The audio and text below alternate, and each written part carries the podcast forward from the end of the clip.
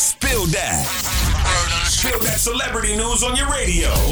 Hey, yo, Tashiks. Spill that. That was fabulous. So, uh, Lori Harvey was arrested for a hit and run in Beverly Hills last night. Apparently, she was texting and driving, and she ran into a car and flipped over her Mercedes SUV. It was so crazy that a man in another car had to help pull Lori out from her car. And after that, homegirl tried to walk home. That was until the police stopped her and arrested her on two accounts misdemeanor hit and run and delaying a police investigation. However, she was arrested, but she was released on the scene and not It's crazy what money can do, right? In other news, Rihanna showed off some new Fenty lip glosses on Twitter and even posted the same video on Instagram.